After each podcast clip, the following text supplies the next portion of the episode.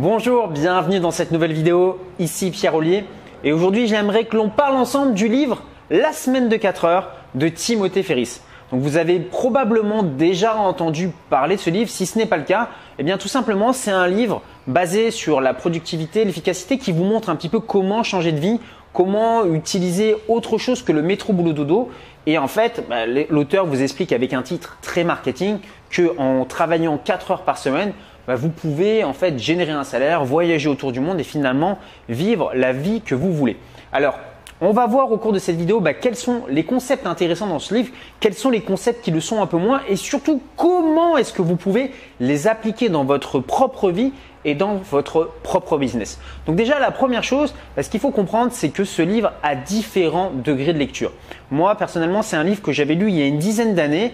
À cette époque-là, je n'avais pas encore de business et ça me paraissait un petit peu abstrait de mettre un petit peu tout ça en place, puisque l'auteur parle dedans de créer des muses, des business, des choses comme ça. Donc à cette époque-là, je ne connaissais pas vraiment ce type de business. Et aujourd'hui, en fait, avec le recul, je me rends compte que bon, il y a des choses qui sont certes intéressantes, notamment sur tout ce qui est productivité, efficacité, un petit peu moins dans la partie business, puisque bah, aujourd'hui dans mes business, par exemple, j'applique des solutions bah, qui sont beaucoup plus puissantes, tout simplement parce que aujourd'hui le monde du web a évolué. Le premier concept intéressant dans ce livre, c'est quand l'auteur nous parle d'une personne qu'il a rencontrée très riche lors d'un voyage d'affaires. Donc une personne qui gagne plusieurs millions d'euros chaque année, mais il se rend compte en fait que cette personne, quand il discute avec lui, bah, c'est une personne qui est un petit peu vide à l'intérieur, parce que cette personne passe du temps à travailler, à faire du business, à rencontrer des gens euh, bah, avec qui bah, il passe pas forcément du bon temps, à faire des activités qui ne lui plaisent pas. Et ce businessman en fait travaille comme un dingue.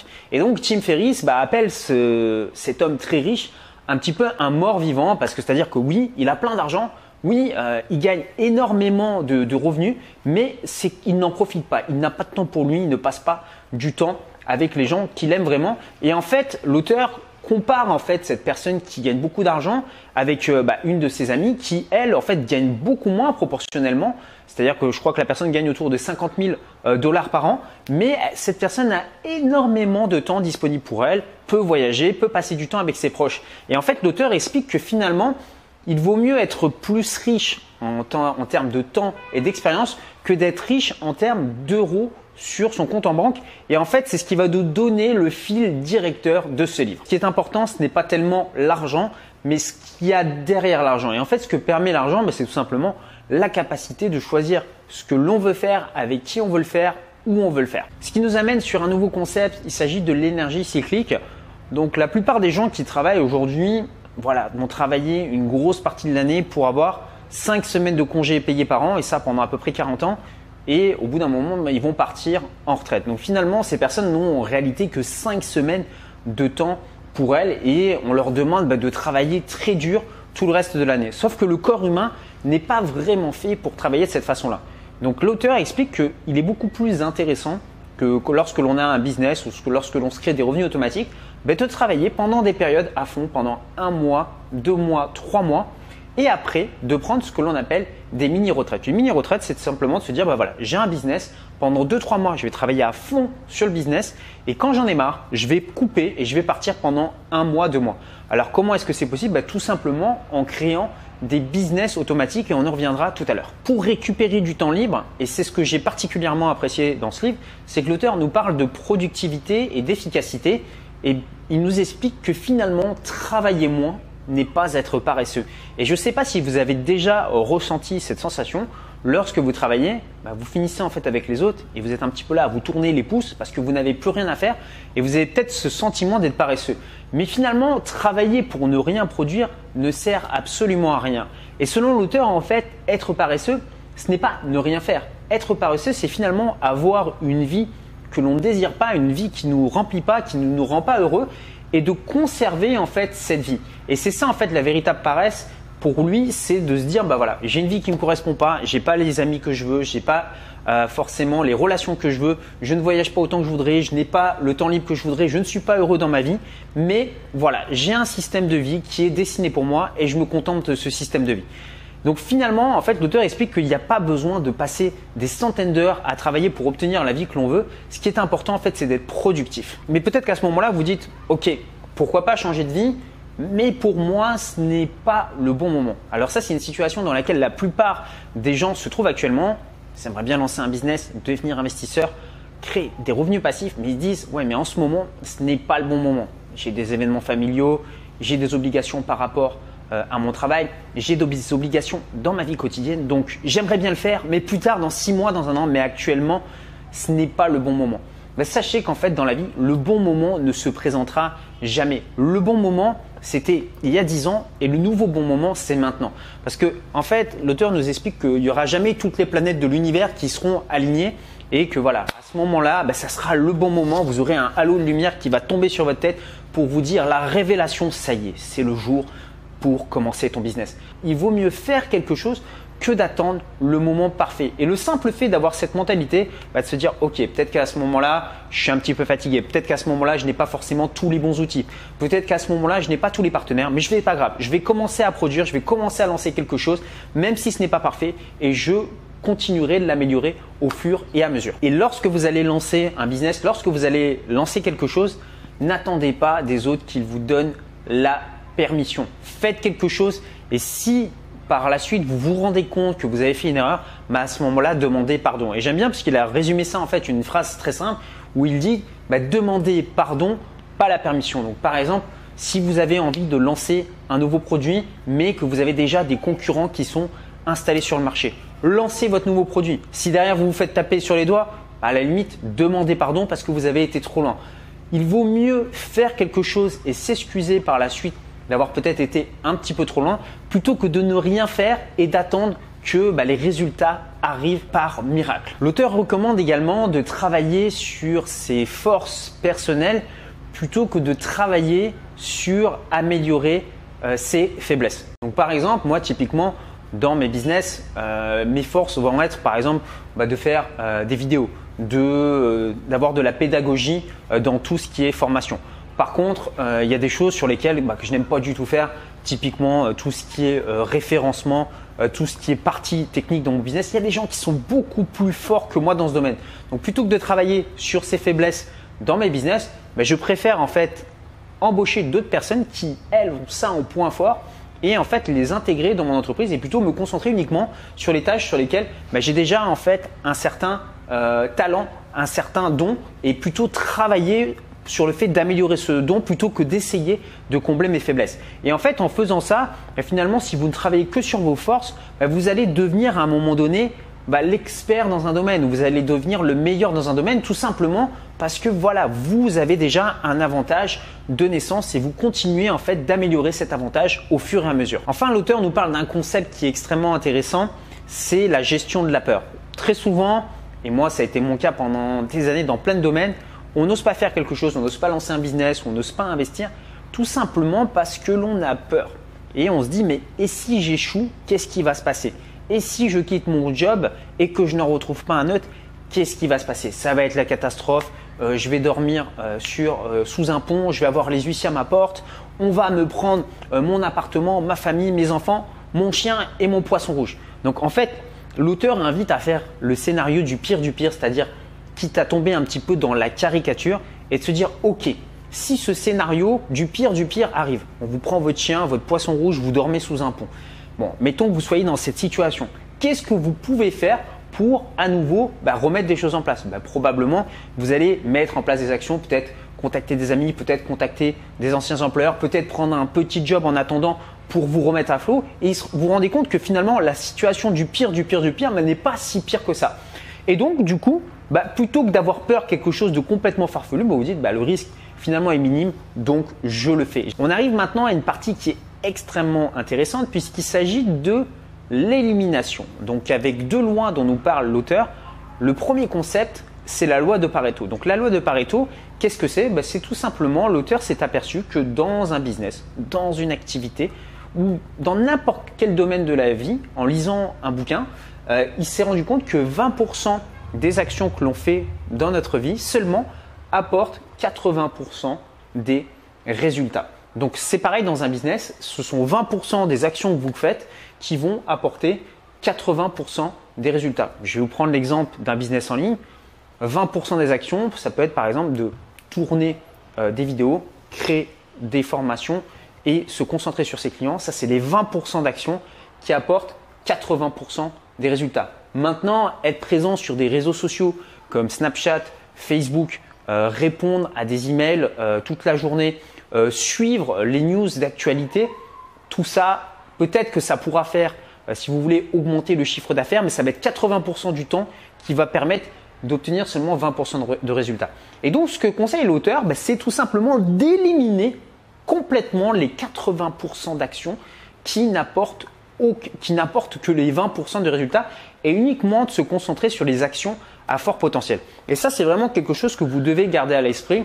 C'est-à-dire que si vous voulez devenir un bon entrepreneur, un bon investisseur, plutôt que de vouloir faire des choses et de vous éparpiller et de dire oui à tout, apprenez à dire non à beaucoup de choses et concentrez-vous uniquement sur les actions ultra productives.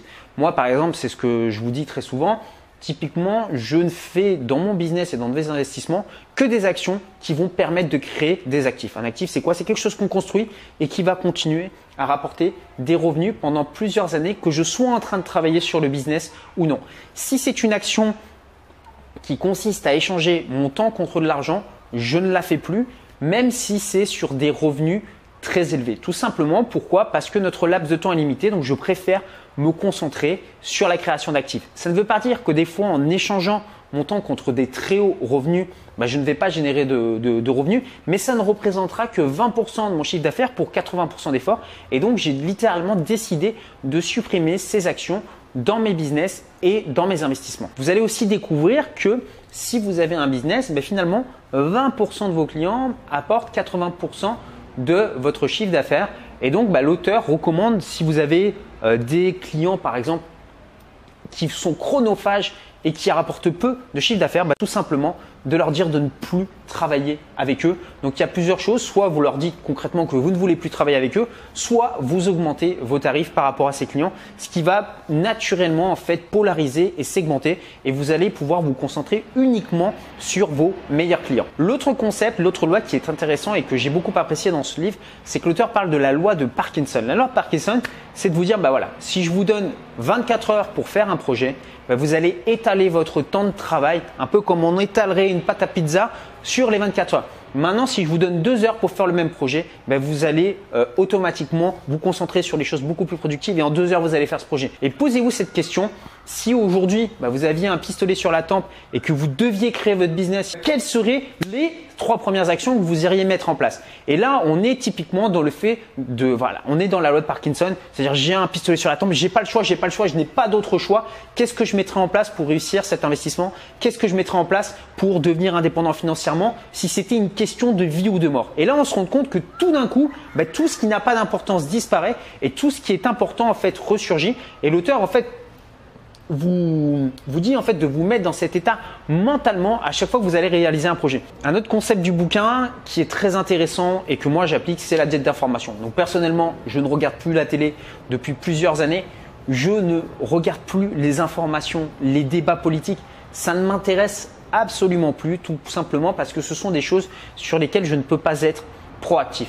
Typiquement, le fait de voter pour tel ou tel homme politique, ou le fait de regarder la télévision, ou le fait d'apprendre qu'il y a un tremblement de terre à 4000 km de chez moi, qu'est-ce que moi je peux faire à mon niveau si ce n'est être voilà sur le canapé à me morfondre. Donc tout ça en fait, toutes les choses que vous ne pouvez pas faire, sur lesquelles vous n'avez pas de pouvoir, bah, l'auteur en fait recommande de ne plus suivre les informations et il part du principe que quand il y a une information qui est vraiment très très importante, les gens autour de vous, eux, regardent la télé et lisent les journaux.